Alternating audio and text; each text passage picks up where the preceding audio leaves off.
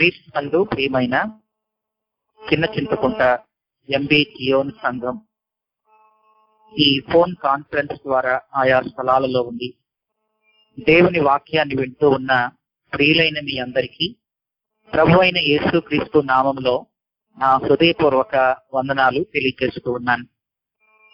ఈ పునరుద్ధాన దినం ఆదివారం ఈ విధంగా ఆయన సన్నిధిలో చక్కని పాటలు మనం పురుకొల్పబడటానికి, మనల్ని మనం ఎంతో జాగ్రత్తగా కాపాడుకోవటానికి ఈ దినాలలో దేవుడు మనకిచ్చిన ఈ మంచి సమయాన్ని బట్టి నేను ప్రభుని స్తుతిస్తున్నాను. నాకంటే ముందుగా మరి కొన్ని సూచనలు, వాక్యములో నుండి కొన్ని ప్రోత్సాహకరమైన మాటలు పంచుకున్న మరి ఫీల్డ్ ఇన్ఛార్జ్ మన పౌలన్న గారికి, అలాగే ఈ ఫోన్ కాన్ఫరెన్స్ ద్వారా ఈ విధంగా మీకు వాక్యం అందించడానికి నన్ను ఆహ్వానించిన జోనా అన్న గారికి, మరి స్థానిక సంఘ కాపరి సంఘ పెద్దలందరికీ కూడా నా హృదయపూర్వక వందనాలు తెలియజేస్తూ ఉన్నాను. క్రీస్తునందు ప్రియమైన వార్లారా, లాక్డౌన్ కు ముందు మన ఆలయాలు భక్తులతో కిటకిటలాడుతూ ఉండేవి. లాక్డౌన్ కు ముందు మన ఆలయాలు భక్తులతో కిటకిటలాడుతూ ఉండేవి. లాక్డౌన్ చర్యతో లాక్డౌన్ ప్రక్రియల భక్తుల సందడి కరువై ఆలయాలు ఆరాధన అర్చనలకు కటకటలాడుతున్నాయి. లాక్డౌన్ చర్యతో లాక్డౌన్ ప్రక్రియల భక్తుల సందడి కరువై ఆలయాలు ఆరాధన అర్చనలకు కటకటలాడుతూ ఉన్నాయి. అందరూ కూడి వస్తేనే ఆరాధన అవుతుందా? ఇద్దరు ముగ్గురు భక్తులు ఎక్కడ కూడినా అక్కడే ఉంటానని దేవుడు చెప్పాడు కదా. అందరూ కూడి వస్తేనే ఆరాధన అవుతుందా? ఇద్దరు ముగ్గురు భక్తులు ఎక్కడ కూడినా అక్కడే ఉంటానని దేవుడు చెప్పాడు కదా. ఆలయాలకు వచ్చినా దేవుణ్ణి ఆరాధించని వారు ఎందరో, నిజమైన ఆరాధన భావనకు నిలయమైన వారు కొందరే. ఆలయాలకు వచ్చినా దేవుణ్ణి ఆరాధించని వారు ఎందరో, నిజమైన ఆరాధన భావనకు నిలయమైన వారు కొందరే. నీవు ఎక్కడ ఉన్నా నీ దేవుని సన్నిధి నీతో ఉంటుందని మర్చిపోవద్దు. నీవు ఎక్కడ ఉన్నా నీ దేవుని సన్నిధి నీతో ఉంటుందని మర్చిపోవద్దు. మనసులు కలుసున్నంత వరకు మనిషి మనిషికి కొంత దూరంగా నిలబడితే మనకు పోయేదేమీ లేదు. మనసులు కలుసున్నంత వరకు మనిషి మనిషికి కొంత దూరంగా ఉంటే మనకు పోయేదేమీ లేదు. కానీ కరోనాకు అదే పోయే కాలం అవుతుంది. ఎక్కడున్నా దేవుణ్ణి మాత్రం మర్చిపోవద్దు. ఎందుకు ఇలా జరుగుతుందని దేవుణ్ణి మాత్రం ప్రశ్నించవద్దు. ఎక్కడున్నా దేవుణ్ణి మాత్రం మర్చిపోవద్దు. ఎందుకు ఇలా జరుగుతుందని దేవుణ్ణి మాత్రం ప్రశ్నించవద్దు. ఎందుకంటే మనం దేవుణ్ణి మించిన జ్ఞానులమైతే కాము, ఆయనకి మించిన శక్తిమంతులం అంతకంటే కాము. ఎందుకంటే మనం దేవుణ్ణి మించిన జ్ఞానులమైతే కాము, ఆయనకు మించిన శక్తిమంతులం అంతకంటే కాదు. ఇన్ని దేశాలు ఉన్నా, ఎన్ని దేశాలు ఈ కరోనాను అరికట్టగలిగాయి, అడ్డుకట్ట వేయగలిగాయి? ఇన్ని దేశాలున్నా, ఎన్ని దేశాలు ఈ కరోనాను అరికట్టగలిగాయి, అడ్డుకట్ట వేయగలిగాయి? ఇలాంటి విషమ పరిస్థితుల్లో విశ్వాసాన్ని కోల్పోవద్దు, దేవుని మీద సణుక్కోవద్దు. కరోనాను లాక్డౌన్ చేసేంత వరకు మన ప్రభుత్వం విధించిన లాక్డౌన్ లో కొనసాగుదాం. కరోనా వ్యాధిని లాక్డౌన్ చేద్దాం. కరోనాను లాక్డౌన్ చేసేంత వరకు ప్రస్తుతం ప్రభుత్వం విధించిన లాక్డౌన్ లో కొనసాగుదాం. కరోనా వ్యాధిని లాక్డౌన్ చేద్దాం. ఇలాంటి క్లిష్ట దినాలలో మనము మేలు వెతుక్కునే ఒక ప్రక్రియ ఈ కాన్ఫరెన్స్ ద్వారా మరి ప్రియులు జోనా అన్న గారు, అలాగే ఎంబీ సియోను సంఘం ఈ విధంగా ఈ ఫోన్ కాన్ఫరెన్స్ ద్వారా మనకిచ్చిన ఈ చక్కని అవకాశాన్ని బట్టి నేను ప్రభువుని ఎంతో స్తుతిస్తూ ఉన్నాను. నేటి ఆదివారపు శుభములు మీ అందరికీ కూడా తెలియజేస్తూ ఉన్నాను. ఈరోజు దేవుని వాక్యంలో నుండి మనం చదివిన వాక్య భాగం ఆదికాండం మొదటి అధ్యాయం. నేను మొదటి 2 వచనాలు చదువుతూ ఉన్నాను. ఆదికాండం మొదటి అధ్యాయం మొదటి 2 వచనాలు. చాలా మంది బైబిల్లో ఈ మొదటి పేజీ ఉండదు, చినిగిపోయి ఉంటది. ఏది ఏమైనప్పటికీ కూడా అది రెగ్యులర్ గా చదివే వాళ్ళకి అలా జరిగిద్ది. కానీ చాలా మంది బైబిల్ చదవని వాళ్ళు ఈ దినాల్లో, ఈ కరోనా దినాలలో చాలా మంది ఎక్కువగా బైబిల్ చదువుతూ దేవునికి దగ్గర అవుతున్నారని నేను నమ్ముతున్నాను. ఈ కరోనా రాక మునుపు దేవుడు కరుణతో చెప్పాడు. కరుణతో చెప్పినప్పుడు చాలా మంది ప్రజలు పట్టించుకోలేదు.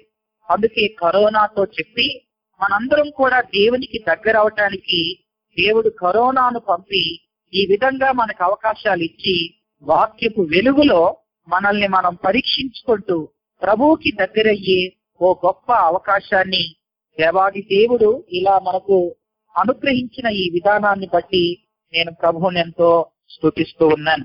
కాబట్టి ఈ సమయంలో ఆదికాండం మొదటి అధ్యాయం మొదటి 2 వచనాలు, బైబిల్ ఉన్న ప్రతి ఒక్కరూ కూడా ఆదికాండం మొదటి అధ్యాయమే కాబట్టి ఈరోజు నేను నాకివ్వబడిన సమయంలో త్వరగా ఆదికాండం మొదటి అధ్యాయంలో నుండి నేను కొన్ని ప్రాముఖ్యమైన విషయాలు నేను మీకు తెలియచేసి నేను ముగిస్తాను.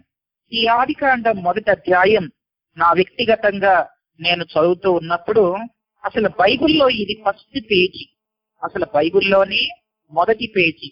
మొదటి పేజీలో దేవుడు ఏదో చెట్లను, తర్వాత జంతువులను, పక్షులను, పురుగులను, జలచరాలను, తర్వాత ఇలాంటి వాటిని ఏదో చేశాడు అని చెప్పటం మాత్రమే కాకుండా ఇందులో ఏదో ఒక ఆధ్యాత్మిక ఆటం, ఇందులో ఆధ్యాత్మిక సత్యం ఉంటదని ఆలోచించి ప్రార్థించగా ప్రభు చక్కని సహాయాన్ని ప్రభు చేయగా ఆ విషయాలే నేను మీతో పంచుకుంటూ ఉన్నాను.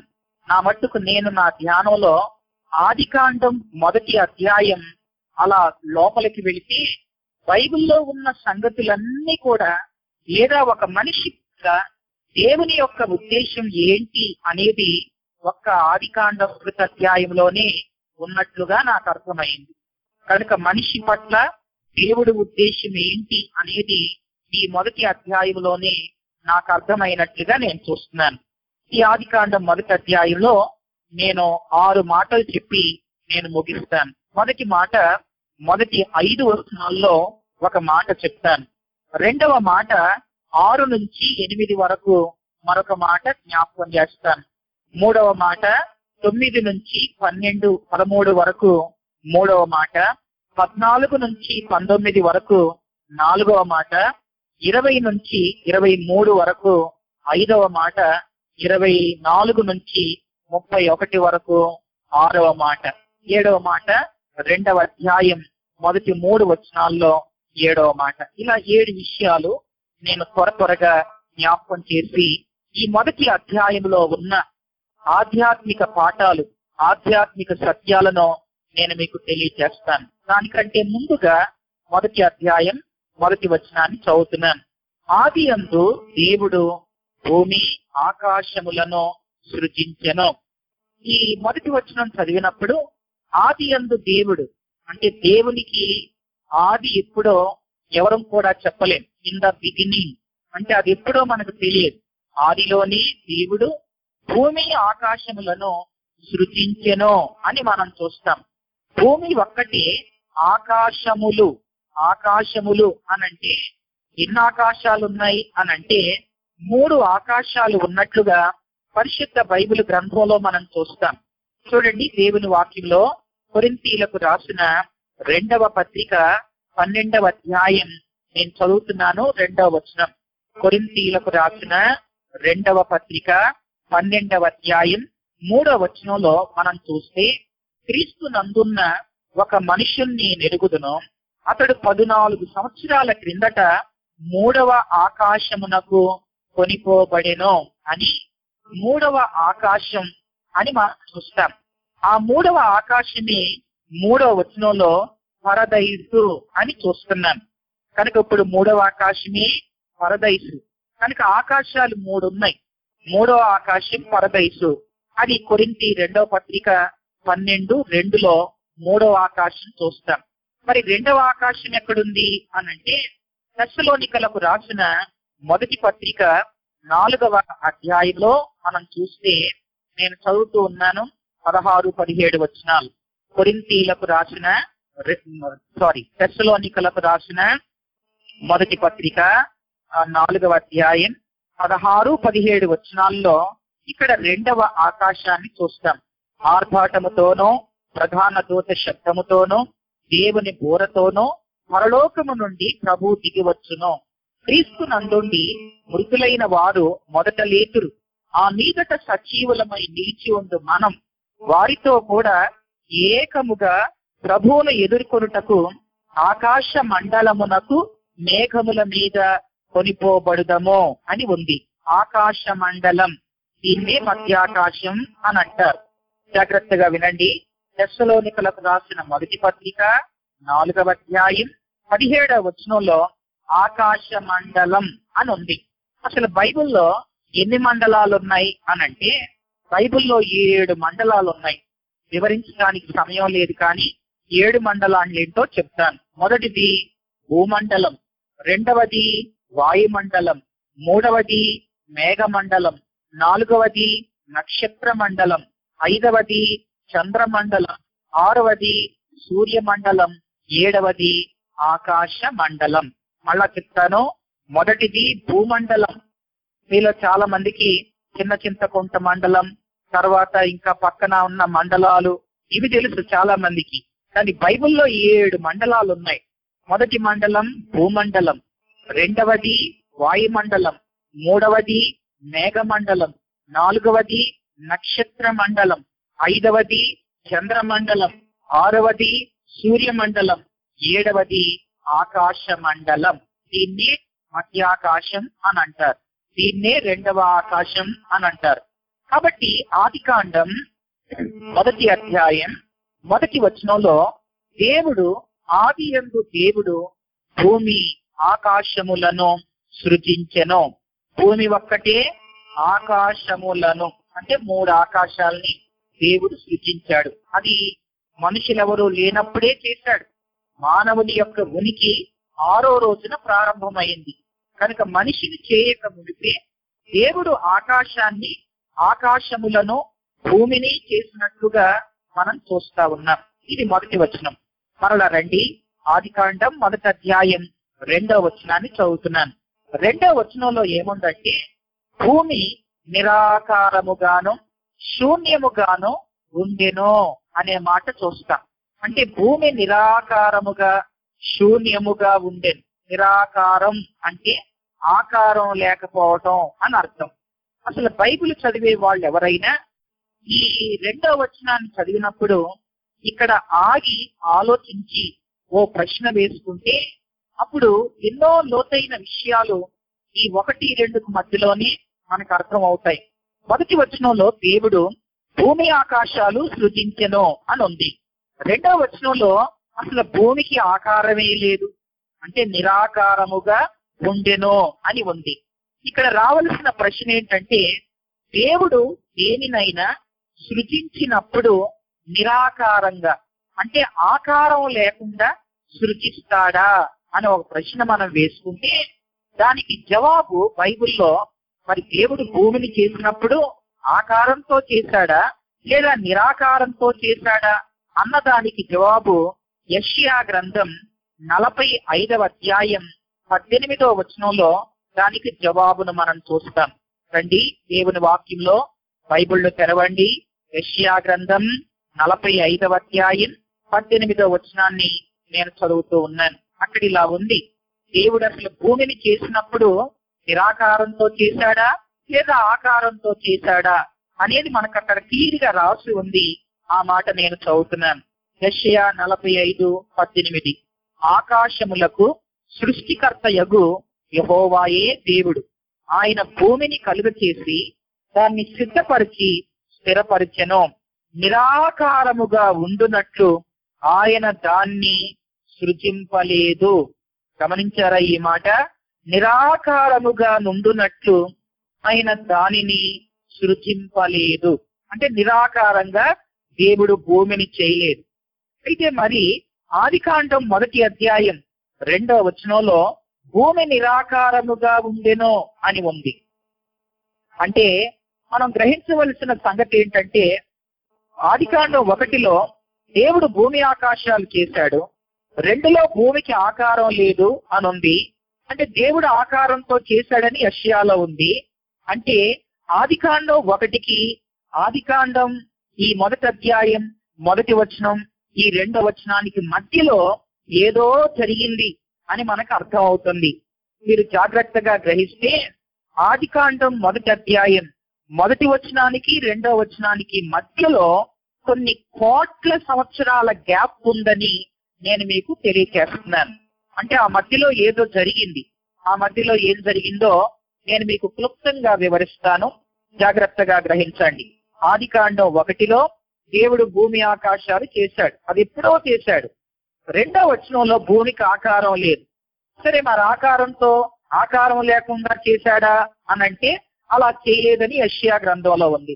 మరి ఎందుకు ఆకారం లేకుండా అయిపోయింది అనంటే ఈ 1కి 2కి మధ్యలో ఏదో జరిగింది. ఏం జరుగుంటది అనంటే దానికి జవాబు ప్రకటన గ్రంథం 12వ అధ్యాయం 7వ వచనంలో ఉంది. రండి, ప్రకటన గ్రంథం 12వ అధ్యాయం 7వ వచనాన్ని మనం చూస్తే అక్కడ ఇలా ఉంది. ఆ మాట నేను చదువుతున్నాను. ప్రకటన 12:7లో అక్కడ ఏముందంటే, అంతటా పరలోకమందు యుద్ధము జరిగెను అని ఉంది. అంటే మరి పరలోకంలో ఎవరున్నారు అనంటే పరలోకంలో దేవుడు, దేవదూతలు ఉన్నారు. భూమి మీద మనుషులెవరూ లేరు. దేవుడు భూమి ఆకాశాలు ఆదిలో చేశాడు, కానీ భూమి మీద మనుషులెవరూ లేరు. కానీ పరలోకంలో దేవుడు, దేవదూతలు ఉన్నారు. మరి పరలోకంలో ఎందుకు యుద్ధం జరిగింది అనంటే, యుద్ధం జరగాలంటే 2 వర్గాలు ఉండాలి, 2 గ్రూపులు ఉండాలి. సరే, ఎవరెవరు ఆ గ్రూపులు అనంటే చూడండి, మనకి ప్రకటన గ్రంథం 12వ అధ్యాయం 7వ వచనాన్ని చదువుతున్నాను. అంతట పరలోకమందు యుద్ధము జరిగెను, మికాయేలునో అతని దూతలు ఒకవైపు. 8వ వచనం, ఆ ఘట సర్పమునో దాని దూతలు మరొక వైపు. ఘట సర్పం అంటే సాతాను అని మనం ఎరుగుతాం. అంటే సాతానుడు వాని దూతలు ఒకవైపు, మికాయేలు అలాగే వాని దూతలు మరొక వైపు. అసలు పరలోకంలో ఎందరు దేవదూతలు ఉంటారు అనంటే ప్రకటన గ్రంథంలో పరలోకములో ఉన్న దేవదూతలు కోట్లాను కొలదిగా ఉన్నారు అని మనం చూస్తాం. 5వ అధ్యాయంలో కోట్ల కొలది దేవదూతలు ఉన్నారు. దేవదూతల సంఖ్యను కూడా ఇంతమంది అని మనం చెప్పలేం. కాబట్టి దేవదూతలు కూడా దేవుని సృష్టిలో ఒక భాగం. ఆ దేవదూతలకు మనలాంటి శరీరం ఉండదు. వారు ఆత్మస్వరూపులు, అంటే ఆత్మ కలిగిన వాళ్ళు. దేవదూతల్ని వచ్చింది అని సంబోధించకూడదు, టు అని సంబోధించాలి. కనుక దేవదూతలందరికీ నాయకుడు ఎవరు అనంటే లూసిఫర్. లూసిఫర్ అనే మాట తెలుగు బైబుల్లో లేదు, కానీ ఆ లూసిఫర్ అనే మాట ఇంగ్లీష్ బైబుల్లో ఉంది. అంటే చూడండి, యెషయా గ్రంథం 14వ అధ్యాయం 12వ వచనాన్ని మనం చూస్తే అక్కడ ఇలా ఉంది. యెషయా గ్రంథం 14వ అధ్యాయం 12వ వచనంలో తేజో నక్షత్రమా అని ఉంది. తెలుగులో తేజో నక్షత్రమా, సాతానికి చాలా పేర్లున్నాయి. తేజో నక్షత్రమా, అది సాతానుడి పేరే. వేకువ చుక్క, అది సాతానుడి పేరే. తర్వాత అపవాది, అది సాతానుడి పేరే. వెలుగు దూత, అది సాతానుడి పేరే. దెయ్యం, అది సాతానుడి పేరే. వారికి ఎన్నో పేర్లున్నాయి. అయితే చూడండి, యుద్ధం జరగాలంటే కారణం ఉండాలి. అసలు యుద్ధానికి కారణం ఏంటి అనంటే 14వ అధ్యాయం యెషయా గ్రంథం 14వ అధ్యాయం నేను 12 నుంచి 16 వరకు చదువుతున్నాను. యుద్ధం జరగటానికి 4 కారణాలు మనం ఇక్కడ చూస్తాం. 12వ వచనం, తేజో నక్షత్రమా, వేకువ చుక్క, నీ వెట్లు ఆకాశము నుంచి పడితివి, జనములను పడగొట్టిన నీవు నేలమట్టం వరకు ఎట్లు నరకబడితివి, నేను ఆకాశమునకు ఎక్కిపోయేదను. లూసిఫర్ అనుకుంది, నేను ఆకాశమునకు ఎక్కిపోయేదను. అది మొదటి మాట. 2వది, దేవుని నక్షత్రాలకు పైగా నా సింహాసనాన్ని హెచ్చింతును. అంటే దేవుని కంటే పై ఉండాలనుకుంది. ఇది 2వ మాట. 3వది, ఉత్తర దిక్కుననున్న సభాపర్వతం మీద కూర్చుందును, మేఘమండలం మీదకి ఎక్కుదును. ఇది మూడవది. నాలుగవది అన్నిటికంటే ప్రమాదం ఏంటంటే 14వ వచనంలో యెషయా గ్రంథం 14:14 మహోన్నతినితో నన్ను సమానునిగా చేసుకుందును అని మనసులో అనుకొని పరలోకాన్ని ఆక్రమించుకోవటానికి యుద్ధం చేసినట్లుగా దేవుని వాక్యంలో మనం చూస్తున్నాం. యుద్ధం చేసే నాయకులకు ఆ నాయకుడు మిఖాయేలు, అందరికీ నాయకుడు ఈ లూసిఫర్. లూసిఫర్ పరేంటనంటే లూసిఫర్ను గురించి, అంటే ఈ పడిపోయిన ఈ సాతానుడు గురించి మనకి యెహెజ్కేలు గ్రంథం 28వ అధ్యాయం అంతా కూడా మనకి ఈ సాతానుడు గురించే రాయబడి ఉంది. అతడు పరలోకంలో ఉన్నప్పుడు దేవుడు తనకి ఎంత ఆధిక్యత ఇచ్చాడో, దేవుడు తనకి ఎంత ఘనతనిచ్చాడో, తనను దేవుడే అభిషేకించి అందరి మీద నాయకుడుగా చేసి మంచి ఆరాధికుడుగా చేశాడో, ఈ సంగతులన్నీ కూడా యెహెజ్కేలు గ్రంథం 28వ అధ్యాయం చదివితే మనకి సాతానుడు గురించి బాగా అర్థమైంది. సరే, యుద్ధానికి కారణం ఇది. దేవుని కంటే పైనుండాలనుకుంది, తర్వాత దేవునితో సమానునిగా చేసుకొని మిగతా వాళ్ళందరూ మీద తనుంది, తన పైన దేవుడు ఉంటే, దేవునితో నేను సమానుడిగా చేసుకుంటే నన్ను కూడా వీళ్ళు ఆరాధించే ఒక ఆరాధన అందుకోవాలని సాతానుడు ఏం చేశాడంటే పరలోకాన్నే ఆక్రమించుకోవటానికి యుద్ధం చేశాడు. సరే, యుద్ధం జరిగింది. యుద్ధం జరగగా ఏం జరిగింది? మళ్ళా ప్రకటన గ్రంథం 12వ అధ్యాయం మళ్ళా 7వ వచనాన్ని చదువుతున్నాను రండి. ఈ విషయాలు కొంత జాగ్రత్తగా గ్రహించండి, శ్రద్ధగా వినండి. ప్రకటన గ్రంథం 12వ అధ్యాయం నేను 7వ వచనాన్ని చదువుతూ ఉన్నాను. అక్కడ ఇలా ఉంది. ప్రకటన 12:7 చూస్తే, అంతట పరలోకమందు యుద్ధము జరిగెను, మిఖాయేలు అతని దూతలను ఆ ఘట సర్పముతో యుద్ధం చేయవలెనని ఉండగా ఆ ఘట సర్పము దాని దూతలు యుద్ధము చేసిరి గాని గెలవలేకపోయిరి, కనుక పరలోకమందు వారికి ఇక స్థలము లేకపోయెను. పరలోకంలో ఇక స్థలము లేకపోయింది. 9వ వచనం చాలా ప్రాముఖ్యమైంది, చూడండి. కాగా సర్వలోకమును మోసపుచ్చుచు అపవాదనియు, వాడికి ఎన్ని పేర్లున్నాయో చూడండి.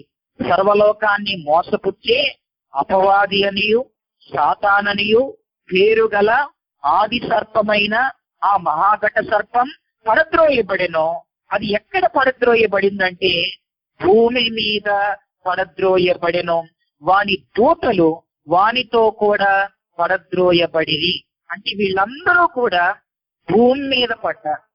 ఎప్పుడైతే ఈ భూమి మీద లూసిఫరు అలాగే తనకు సపోర్ట్ చేసిన వాళ్ళందరూ ఈ భూమి మీద పడ్డారో, పడ్డాక వాళ్ళు ఏమయ్యారంటే దురాత్మలయ్యారు.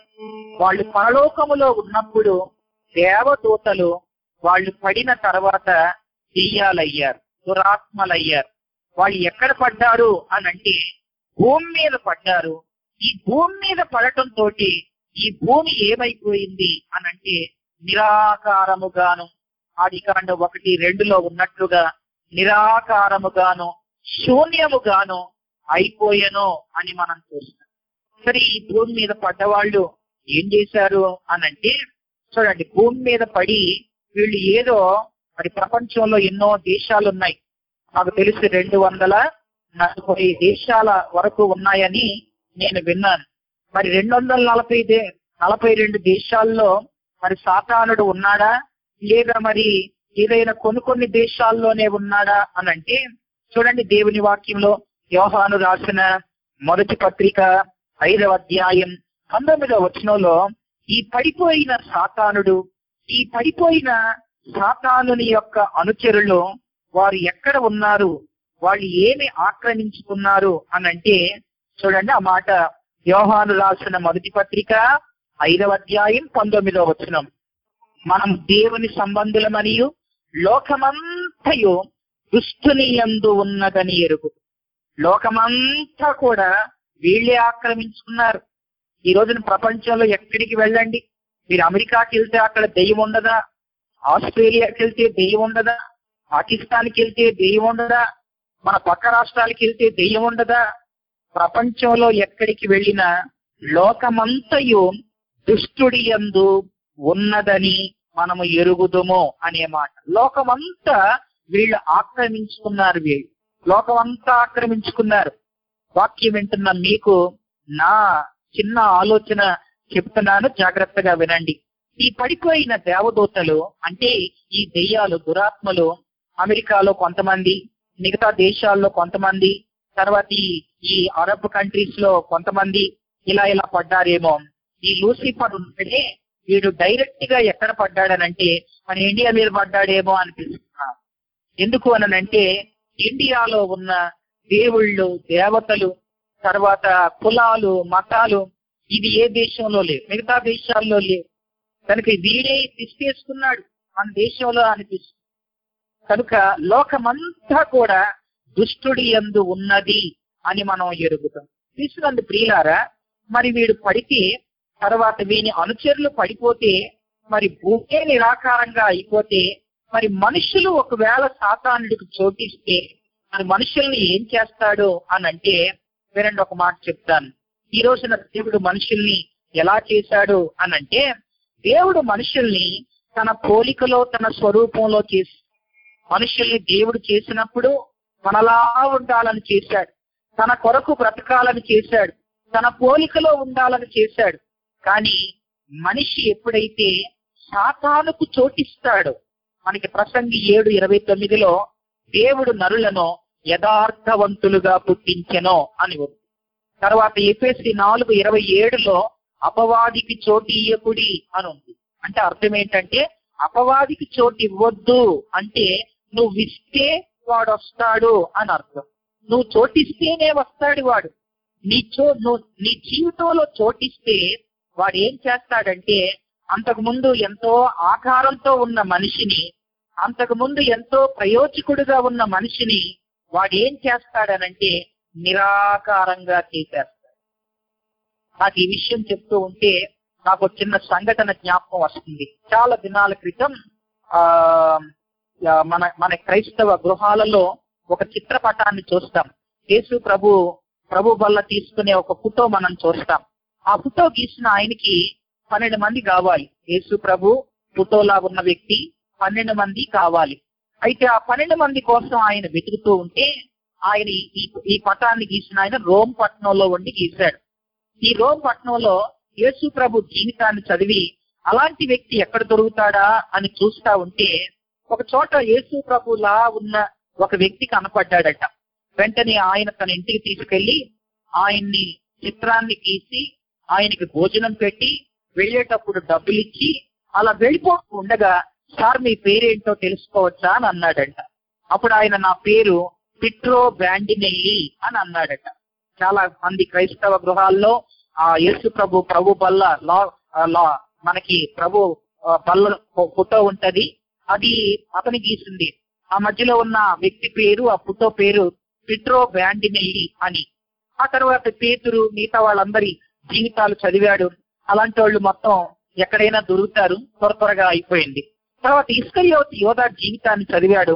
ఇస్కరియోతు యోధా అంటే యేసు ప్రభుతో 3.5 సంవత్సరాలుండి ఆయనతో పడుకొని, ఆయనతో తిని, తర్వాత ఆయన్నే డబ్బులకి అప్పగించిన, ధనం మీద వ్యామోహం కలిగిన వ్యక్తి ఎక్కడ దొరుకుతాడా అని వెతుకుతూ ఉంటే, ఆ చిత్రాన్ని గీసిన దాని వెనక ఉన్న చరిత్ర ఏంటంటే, ఇస్కరియోతు యోధాను పట్టుకోవటానికి అలాంటి వ్యక్తి కోసం వెతుకుతూ ఉంటే 2 సంవత్సరాలు పట్టిందంట. 2 సంవత్సరాల తర్వాత సేమ్ ఒక పార్క్ లో ఇస్కరియోతు యోధా లాంటి వాడే దొరికాడంట. ఆ ఫోటో ఇప్పుడు అతన్ని, సరే అతన్ని పిలిచాడు, ఇంటికి తీసుకెళ్లాడు, అతనికి కూడా భోజనం పెట్టాడు, తన ఫోటో గీసుకున్నాడు. తర్వాత వెళ్ళిపోయేటప్పుడు ఏదో టిప్పు డబ్బులు ఇచ్చాడు. అలా వెళ్ళిపోతూ ఉండగా, సార్ అందరినీ అడిగినట్లే మీ పేరేంటో తెలుసుకోవచ్చా అని అన్నాడంట. అప్పుడు ఆ వెళ్ళిపోతూ వెనక్కి అడిగిన ప్రశ్నకి వెనక్కి తిరిగి ఆయన నా పేరు పిట్రో బ్రాండినెల్లి అని అన్నాడంట.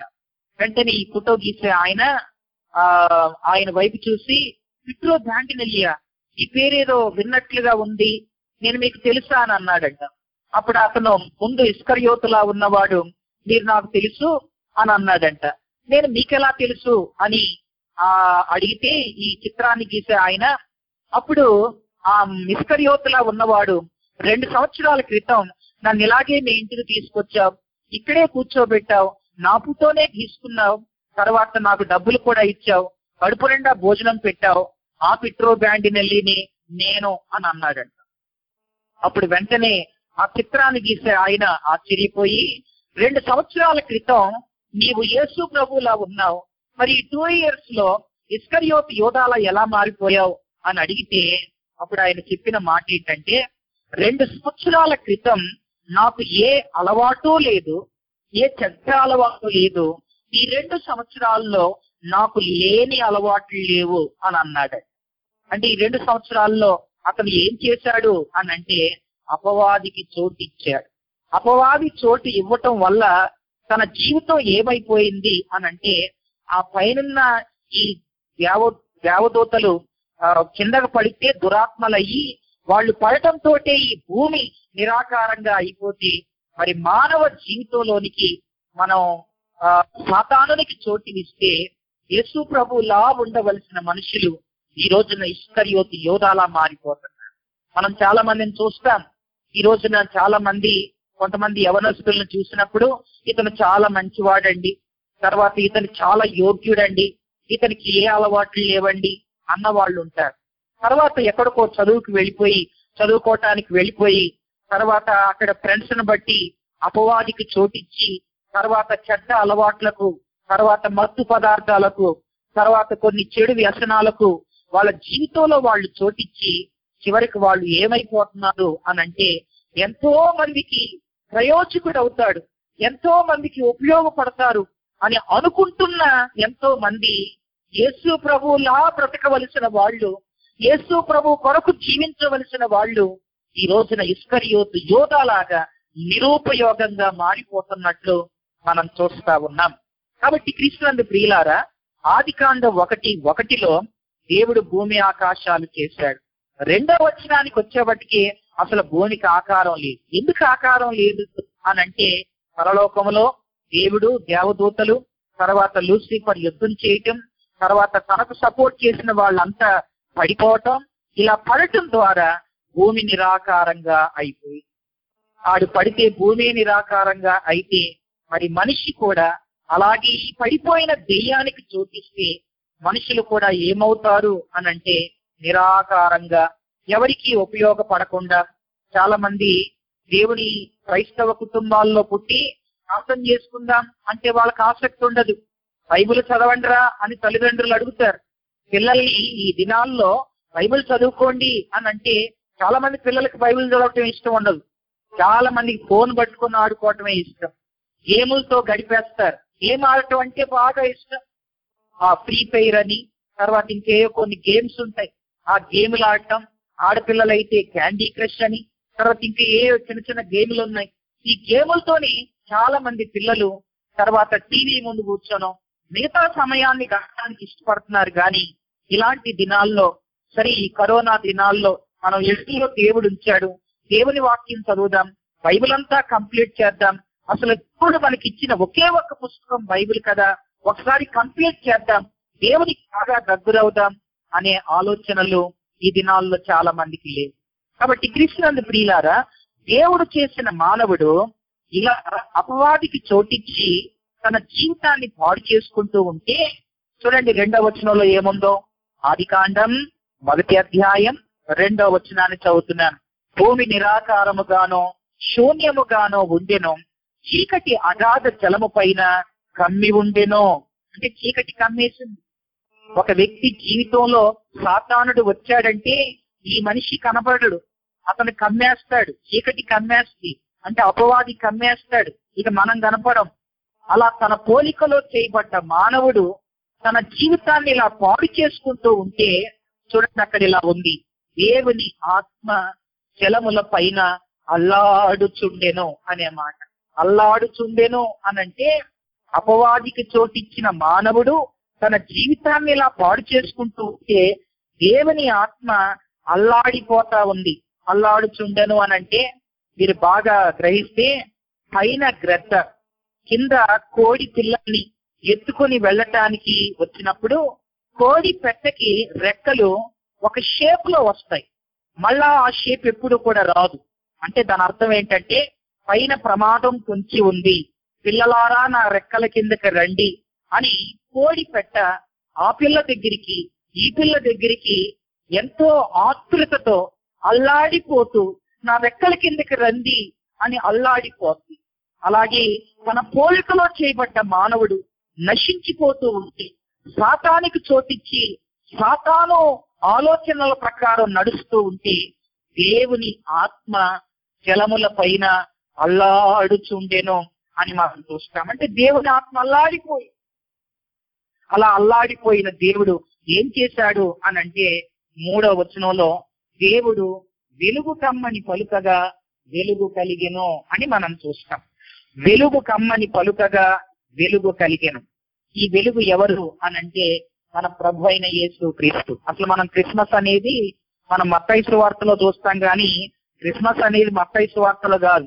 ఆదికాండం 1:3 క్రిస్మస్ ఉంది. దేవుడు వెలుగు కమ్మని పలుకగా అంటే మానవుడు పాపం చేసి అపవాదికి చోటిచ్చి అపవాది చేత కమ్మబడి చీకటిలో నడుస్తూ ఉంటే తన జీవితాన్ని పాడు చేసుకుంటూ ఉంటే పైనున్న దేవుడు తన ఆత్మ అల్లాడిపోయి లోకానికి వెలుగును పంపించాడు. ఆ వెలుగు ప్రభు అయిన యేసు క్రీస్తు. ఈ రోజున ఎవరైనా సరే నేను పాపిని, నా జీవితం అపవాది చేతుల్లో ఉండి నాశనం అయిపోతూ ఉంది, నేను వెలుగులోనికి రావాలి, నా జీవితం బాగుపడాలి అని ఎవరైనా సరే ఆశ కలిగి ఉంటే ఆయన వెలుగులోనికి వస్తే వారి జీవితాలను ఆయన వెలిగిస్తాడు. అలా మనుషులు చీకటిలో ఉన్నప్పుడు, అపవాది కోరల్లో ఉన్నప్పుడు, అపవాది చేతుల్లో బందీ అయి ఉన్నప్పుడు మనుషులను విడిపించడానికి వెలుగ్గా పరలోకము నుంచి దేవుడు తన కుమారుడైన క్రీస్తును పంపగా యేసు ఈ లోకానికి వచ్చి అపవాది నుంచి విడిపించడానికి ఆయన శిలువ మీద తన ప్రాణాన్ని పెట్టి చనిపోయి సమాధి చేయబడి 3వ రోజున తిరిగి లేచాడు. ఎవరైతే ఇప్పుడు యేసు ప్రభువు నమ్ముతారో అలా నమ్మిన వాడు ఏమవుతారనంటే ఆశ్చర్యకరమైన తన వెలుగులోనికి వస్తారు, చీకటిలో నుండి వెలుగులోనికి వస్తారు. దీన్ని మొదటి 5 వచనాల్లో మనం చూస్తాం. అంటే ఒక మనిషి పట్ల దేవుని ఆలోచన ఏంటి అనంటే రక్షణ. చీకటిలో ఉన్న మానవుడు వెలుగులోనికి రావాలి. ఇది మొదటి మాట రక్షణ. నేను 6 మాటలు చెప్తానన్నాను. మొదటిది రక్షణ. మొదటి 5 వచనాల్లో రక్షణ అంటే చీకటిలో నుండి వెలుగులోనికి రావటాన్ని చూస్తాం. ఇది రక్షణ. దీన్ని ఇంగ్లీష్ లో సాల్వేషన్ అని అంటారు. 2వ రోజు చెప్తాను. 2వ రోజు 6 నుంచి 8 వరకు వివరించడానికి సమయం లేదు. ప్రిన్సిపల్ పాయింట్ చెప్తాను, తర్వాత మీరు ధ్యానం చేయండి. మొదటి మాట రక్షణ, సాల్వేషన్. 2వ మాట ఏంటనంటే సపరేషన్. 2వ రోజు ఏం చేశాడు అనంటే ఆయన సపరేషన్. చూడండి 6వ వచనం, మరియు దేవుడు జలముల మధ్యన ఒక విశాలము కలిగి ఆ జలములను ఈ జలములను వేరు పరపగా, అంటే పైన జలాలున్నాయి, మన కింద జలాలున్నాయి, ఆ జలాలను ఈ జలాలను వేరు చేశాడు. అంటే 2వది మొదటి రోజు రక్షణ అంటే ఒక వ్యక్తి రక్షించబడాలి అంటే సాతాను బంధకాలలో నుంచి విడుదల పొంది చీకటిలో నుంచి వెలుగులోనికి రావాలి, వెలుగైన క్రీస్తును తన హృదయంలో చేర్చుకోవాలి. ఇది మొదటి దినం రక్షణ. 2వ దినం మనం ఏం చూస్తామనంటే ప్రత్యేకంగా ఉండటం, సపరేషన్. ఒకటి సాల్వేషన్, 2వది సపరేషన్. అంటే రక్షించబడ్డవాడు వాడు ప్రత్యేకంగా ఉండాలి. మనలో చాలా మంది ప్రత్యేకమైన జీవితం జీవించరు. యేసు ప్రభువే ఇలా చెప్పారు, మూర్ఖులవి తరము వారికి వేరై, అంటే మనం వేరుగా ఉండాలి. సముద్రం మీద పడవ వెళ్ళాలే తప్ప పడవలోనికి నీళ్లు రాకూడదు. అలాగే మనం లోకంలో ఉన్నాం, కానీ లోకం మన లోపలికి రావద్దు, లోక ఆచారాలు మన లోపలికి రావద్దు, లోక సంబంధమైన విధి విధానాలు మన లోపలికి రావద్దు. మనలో ఒక ప్రత్యేకత ఉండాలి. ఇది 2వది. ఒకటి సాల్వేషన్, 2వది సపరేషన్. 3వ చెప్తాను చూడండి. 3వ మాట 9 నుంచి 13 వరకు మనం చూస్తే 3వ రోజు ప్రత్యేకత ఏంటి? 11వ వచనం, దేవుడు గడ్డిని విత్తనమునిచ్చు చెట్లను భూమి మీద తమ తమ జాతి ప్రకారం తమలో విత్తనములు గల ఫలమిచ్చు ఫలవృక్షాలు. అంటే 3వ రోజు ఒక వ్యక్తి పట్ల దేవుడు ఉద్దేశం ఏంటి అని అంటే అతడు ఫలించాలి, ఫలభరితమైన జీవితం. ఒకటి రక్షణ, రక్షించబడాలి, రక్షించబడ్డవాడు. రెండవది ప్రత్యేకంగా ఉండాలి. మూడవది అతడు ఫలించాలి, ఫలభరితమైన జీవితం. బైబిల్లో ఎన్నో ఫలాలున్నాయి, సమయం లేదు. ఆత్మ ఫలం, నీతి ఫలం, వెలుగు ఫలం, జీవ ఫలం, ఇలా 7 ఫలాలున్నాయి బైబిల్లో. అంటే మన జీవితం పట్ల దేవుడి ఆశ ఏంటంటే ఫలించాలి, ఫలభరితమైన జీవితం జీవించాలి. ఇది మూడవది. 4వ మాట చెప్తున్నాను చూడండి.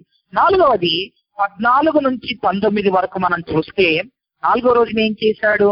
14వ వచనం, దేవుడు పగటిని రాత్రిని వేరుపరచినట్లు ఆకాశ విశాలమందు జ్యోతులు కలుగునగాక, అవి సూచనలు, కాలములు, దిన సంవత్సరాలు సూచించుటకై ఉండునుగాకనియు, భూమి మీద వెలిగించుటకు అవి ఆకాశ విశాలమందు జ్యోతులై ఉండునుగాకనియు పలికెను.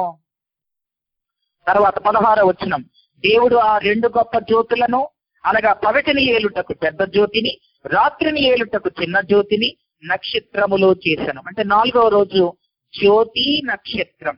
ఇవి దేనికి సాదృశ్యం అనంటే సాక్ష్య జీవితానికి సాదృశ్యం. సాక్ష్యం బైబిల్లో దానియేలు గ్రంథం 12:3 ఏముందంటే, బుద్ధిమంతులైతే ఆకాశ మండలములోని జ్యోతులను పోలినవారు. అంటే మన సాక్ష్యం బాగుండాలి. క్రైస్తవ జీవితం సాక్ష్య జీవితం. వినండి, ఒక మాట చెప్తున్నాను, మనం చనిపోయిన తర్వాత మన ఆత్మకు చావుండదు, మనం బ్రతికే బ్రతుక్కి చావుండదు. ఆత్మకు చావుండదు, సాక్ష్యానికి చావుండదు. అంటే మంచి సాక్ష్యాన్ని కాపాడుకోవాలి. మన సాక్ష్యం చచ్చిపోతే, మన సాక్ష్యం లేకపోతే మనం చచ్చే దానితో సమానం అన్నారు ఎవరు? ఆర్ఆర్కే మూర్తి గారు. కనుక మనం మంచి సాక్ష్యం ఉండాలి. మన ఇంట్లోనే మనకు సాక్ష్యం ఉండాలి, మన సంఘంలో సాక్ష్యం ఉండాలి, తర్వాత సమాజంలో మనకి సాక్ష్యం ఉండాలి. కానీ చాలా మందికి ఇంట్లో సంఘంలో సాక్ష్యం ఉండదు, బయట మాత్రం సాక్ష్యం ఉంటది. అది ఎలా అంటే ఇంట్లో ఈగల మోత, బయట పల్లకీల మోత అన్నట్లు. బయట వాళ్ళు మనల్ని ఎంత మంచి వాళ్ళు అంటే ఏంటి లాభం మన ఇంట్లో మనకు సాక్ష్యం లేకపోతే? వినండి జాగ్రత్తగా, డాక్టర్ బిల్లీ గ్రహం గారి గురించి వాళ్ళ కుమారుడు ఆయన్ని అడిగారు, ఫ్రాంక్లిన్ గ్రహం. బిల్లీ గ్రహం గారి కొడుకు పేరు ఫ్రాంక్లిన్ గ్రహం. ఫ్రాంక్లిన్ గ్రహం గారి దగ్గరికి కొంతమంది క్రైస్తవ పెద్దలు వెళ్ళి, మీ నాన్నగారు స్టేజ్ మీద దేవదూతలా ఉంటారు, మరి ఇంట్లో కూడా అలాగే ఉంటారా అని అంటే, అప్పుడు ఫ్రాంక్లిన్ గ్రహం గారు చెప్పిన మాట ఏంటంటే, ఆయన ఇలా అన్నారు. ఏమన్నారంటే, నేను 2 తండ్రులను నేను కలిగి లేను, నేను ఒకే ఒక్క తండ్రిని కలిగి ఉన్నాను. ఇంట్లో మా తండ్రి ఎలా ఉంటాడో స్టేజ్ మీద అలాగే ఉంటాడు, స్టేజ్ మీద మా తండ్రి ఎలా ఉంటాడో ఇంట్లో కూడా మా తండ్రి అలాగే ఉంటాడు. నేను ఒకే ఒక్క తండ్రిని నేను కలిగి ఉన్నాను అని బిల్లీ గ్రహం గారి గురించి సాక్ష్యం ఇచ్చాడు. కృష్ణనంద ప్రియులారా, నిజంగా మన సాక్ష్యం ఎలా ఉందో ఎవరికి వారే ఆలోచించాలి. అందరూ మనల్ని బయట మెచ్చుకోవచ్చు, కానీ మన వ్యక్తిగతంగా మనలో మనం, మన ఇంటిలో, మన సంఘంలో, మన సమాజంలో మన సాక్ష్యం అది బాగుండాలి. మన సాక్ష్యాన్ని బట్టి అనేక మంది ప్రభు దగ్గరికి రాగలుగుతారు. సాక్ష్యం సరిగా లేకపోతే రారు. అందుకే యేసుప్రభు ఇలా చెప్పారు, ఏమన్నారనంటే, మిమ్మును బట్టియే కదా అన్యజనులతో నా నామం దూషించబడుతూ ఉందని అన్నారు. కనుక మొదటి రోజు ఒక వ్యక్తి పట్ల దేవుడి ఉద్దేశం రక్షణ పొందాలి. రెండవది అతడు ప్రత్యేకంగా జీవించాలి. మూడవది అతడు ఫలించాలి. 4వది సాక్ష్యాన్ని కాపాడుకుంటూ సాక్ష్యాన్ని పంచాలి. ఇది 4వది. 5వ మాట చెప్తాను రండి. 5వది మనం చూస్తే 20వ వచనం నుండి 23వ వచనం వరకు మనం చూస్తే అక్కడ ఇలా ఉంది. 20వ వచనాన్ని చదువుతున్నాను. దేవుడు జీవము కలిగి చలించు వాటిని జలములు సమృద్ధిగా పుట్టించునుగాక, పక్షులు భూమిపైని ఆకాశ విశాలములలో ఎగురునుగాక అని అన్నాడు. అంటే 5వ రోజు పుట్టించునుగాక, ఎగురునుగాక అని అన్నాడు. పుట్టాలన్నా అంటే కణాలన్నా ఎగరాలన్నా ఏమి అవసరం అనంటే కష్టం, శ్రమ. అంటే 5వ రోజు ప్రభువు కొరకు శ్రమానుభవం. ఒకటి సాల్వేషన్, రెండవది సపరేషన్, మూడవది ఫ్రూట్ఫుల్ లైఫ్, 4వది విట్నెస్ లైఫ్, 5వది సఫరింగ్ లైఫ్. అంటే ప్రభు కోసం శ్రమలు. క్రైస్తవుడు సద్భక్తితో బ్రతకనుద్దేశించే వాళ్ళకి శ్రమలు వస్తాయి. నిజంగా దేవుని కోసం బ్రతికే వాళ్ళకి శ్రమలు వస్తాయి. అసలు శ్రమలు రాకపోతేనే ఆలోచించాలి. కానీ వచ్చినాయి అని అంటే నువ్వు మనం కరెక్ట్ గాని వెళుతున్నామని అర్థం చేసుకోవాలి.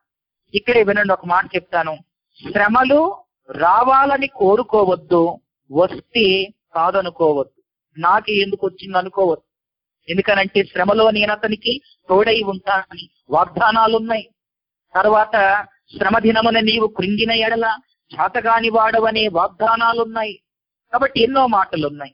కనుక ఐదవది, శ్రమల గుండా మనం పరలోకం వెళ్ళాలి. శ్రమలు లేకుండా మనకు పరలోకం లేదు. కనుక ఐదవది శ్రమానుభవం. ఆరోది చెప్పి ఇంకొక మాట చెప్పి నేను ముగిస్తాను. ఆరోది ఏంటనంటే, ఆరో మాట చదువుతున్నాను చూడండి, 27వ వచనం, దేవుడు తన స్వరూపమందు నరుని సృజించెను, దేవుని స్వరూపమందు వాని సృజించెను, స్త్రీనిగాను పురుషునిగాను వారిని సృజించెను అనే మాట మనం చూస్తాం. అంటే తన పోలికలో తన స్వారూప్యంలోనికి 6వ రోజున మనిషి మార్చబడాలి. ఒకటి రక్షణ పొందాలి, రెండవది రక్షించబడ్డవాడు అన్నిట్లో ప్రత్యేకంగా జీవించాలి, మూడవది ప్రభు కోసం ఫలించాలి, నాలుగవది మంచి సాక్ష్యాన్ని కలిగి ఉండాలి, ఐదవది ప్రభు కొరకు శ్రమానుభవం, శ్రమలు అనుభవించాలి, ఆరవది ఆ శ్రమలు మనల్ని ఏం చేస్తాయి అని అంటే, ఆరవది ఆయన స్వారూప్యంలోనికి ఆయన పోలికలోనికి మనల్ని మారుస్తుంది. ఆయన పోలికలో స్వారూప్యంలోకి మార్చబడిన తర్వాత చివరిది 7వది ఏంటనంటే విశ్రాంతి. అది ఎక్కడనంటే అది పరలోకం. కాబట్టి ఆదికాండం 1వ అధ్యాయం వినండి జాగ్రత్తగా. ఆదికాండం 1వ అధ్యాయమే క్రొత్త నిబంధన అంతా. ఈ ఆదికాండం ఫస్ట్ పేజీ.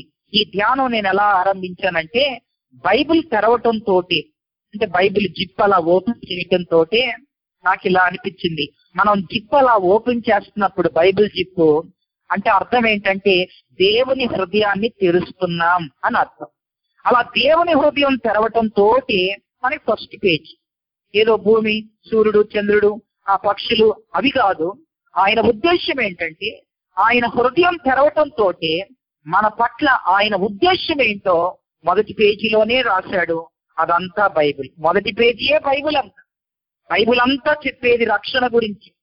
బైబిల్ అంతా చెప్పేది సపరేటెడ్ గా ఉండాలనేది, లోకంతో కలిసిపోవద్దనే బైబిల్ చెబుతా ఉంది. మూడవది బైబిల్ చెప్పేదంతా ప్రభు కోసం ఫలించాలని. నాలుగవది బైబిల్ చెప్పేదంతా మంచి సాక్ష్యాన్ని కలిగి అనేకులకు మనం సాక్ష్యాన్ని ఇచ్చేవారంగా ఉండాలని. ఐదవది బైబిల్ చెప్పేదంతా దేవుణ్ణి నమ్మిన వాళ్ళకి శ్రమలు వస్తాయి, కృంగిపోవద్దు, కష్టాలు వస్తాయి, కృంగిపోవద్దు, ఇలాంటి తెగుళ్ళు వస్తాయి, నిరుత్సాహపడవద్దు, ధైర్యంగా ఉండాలి, దేవుని వైపు చూడాలి, ప్రార్థన చేయాలి అని 5వ రోజు చెబుతా ఉంది. 6వది చివరిది ఆయన పోలికలోనికి ఆయన స్వారూప్యంలోనికి ఒక మనిషి సంపూర్ణంగా మారాలి. అలా మారిన తర్వాత ప్రభు ఎప్పుడైనా రానివ్వండి, ఆయన రాకడైనా మన పోకడైనా అది ఎప్పుడైనా సరే అది జరిగిద్ది ఎలాగో దానికంటే ముందుగా ఈ లక్షణాలు మనం కలిగి ఉండాలని దేవాది దేవుడు మన పట్ల ఈ ఆలోచన కలిగి ఉన్నాడు. కాబట్టి బైబిల్ ఎప్పుడు తెరిచినా ఈ మొదటి పేజీ చూడటంతో ప్రభువా నా పట్ల ఇంత గొప్ప సంకల్పాన్ని ఒక్క పేజీలో రాసేసావా ప్రభువా అని మనం అందరం కూడా ప్రభువుని స్తుతిస్తూ, రక్షణ పొందని వాళ్ళు రక్షణ పొందండి, పొందిన వాళ్ళు ప్రత్యేకంగా జీవించండి, ప్రత్యేకంగా జీవిస్తూ ప్రభు కొరకు ఫలించండి, ప్రభు కొరకు ఫలిస్తూ మంచి సాక్ష్యాన్ని కలిగి జీవించండి, మంచి సాక్ష్యాన్ని కలిగి ప్రభు కోసం కష్టపడండి, ఆయన స్వరూప్యంలోనికి మారండి, ప్రభు కోసం జీవించండి. అట్టి కృప దేవుడు మనందరికీ అనుగ్రహించునుగాక. ఆమేన్. దేవుడు తన వాక్యమును దీవించునుగాక. ఆమేన్.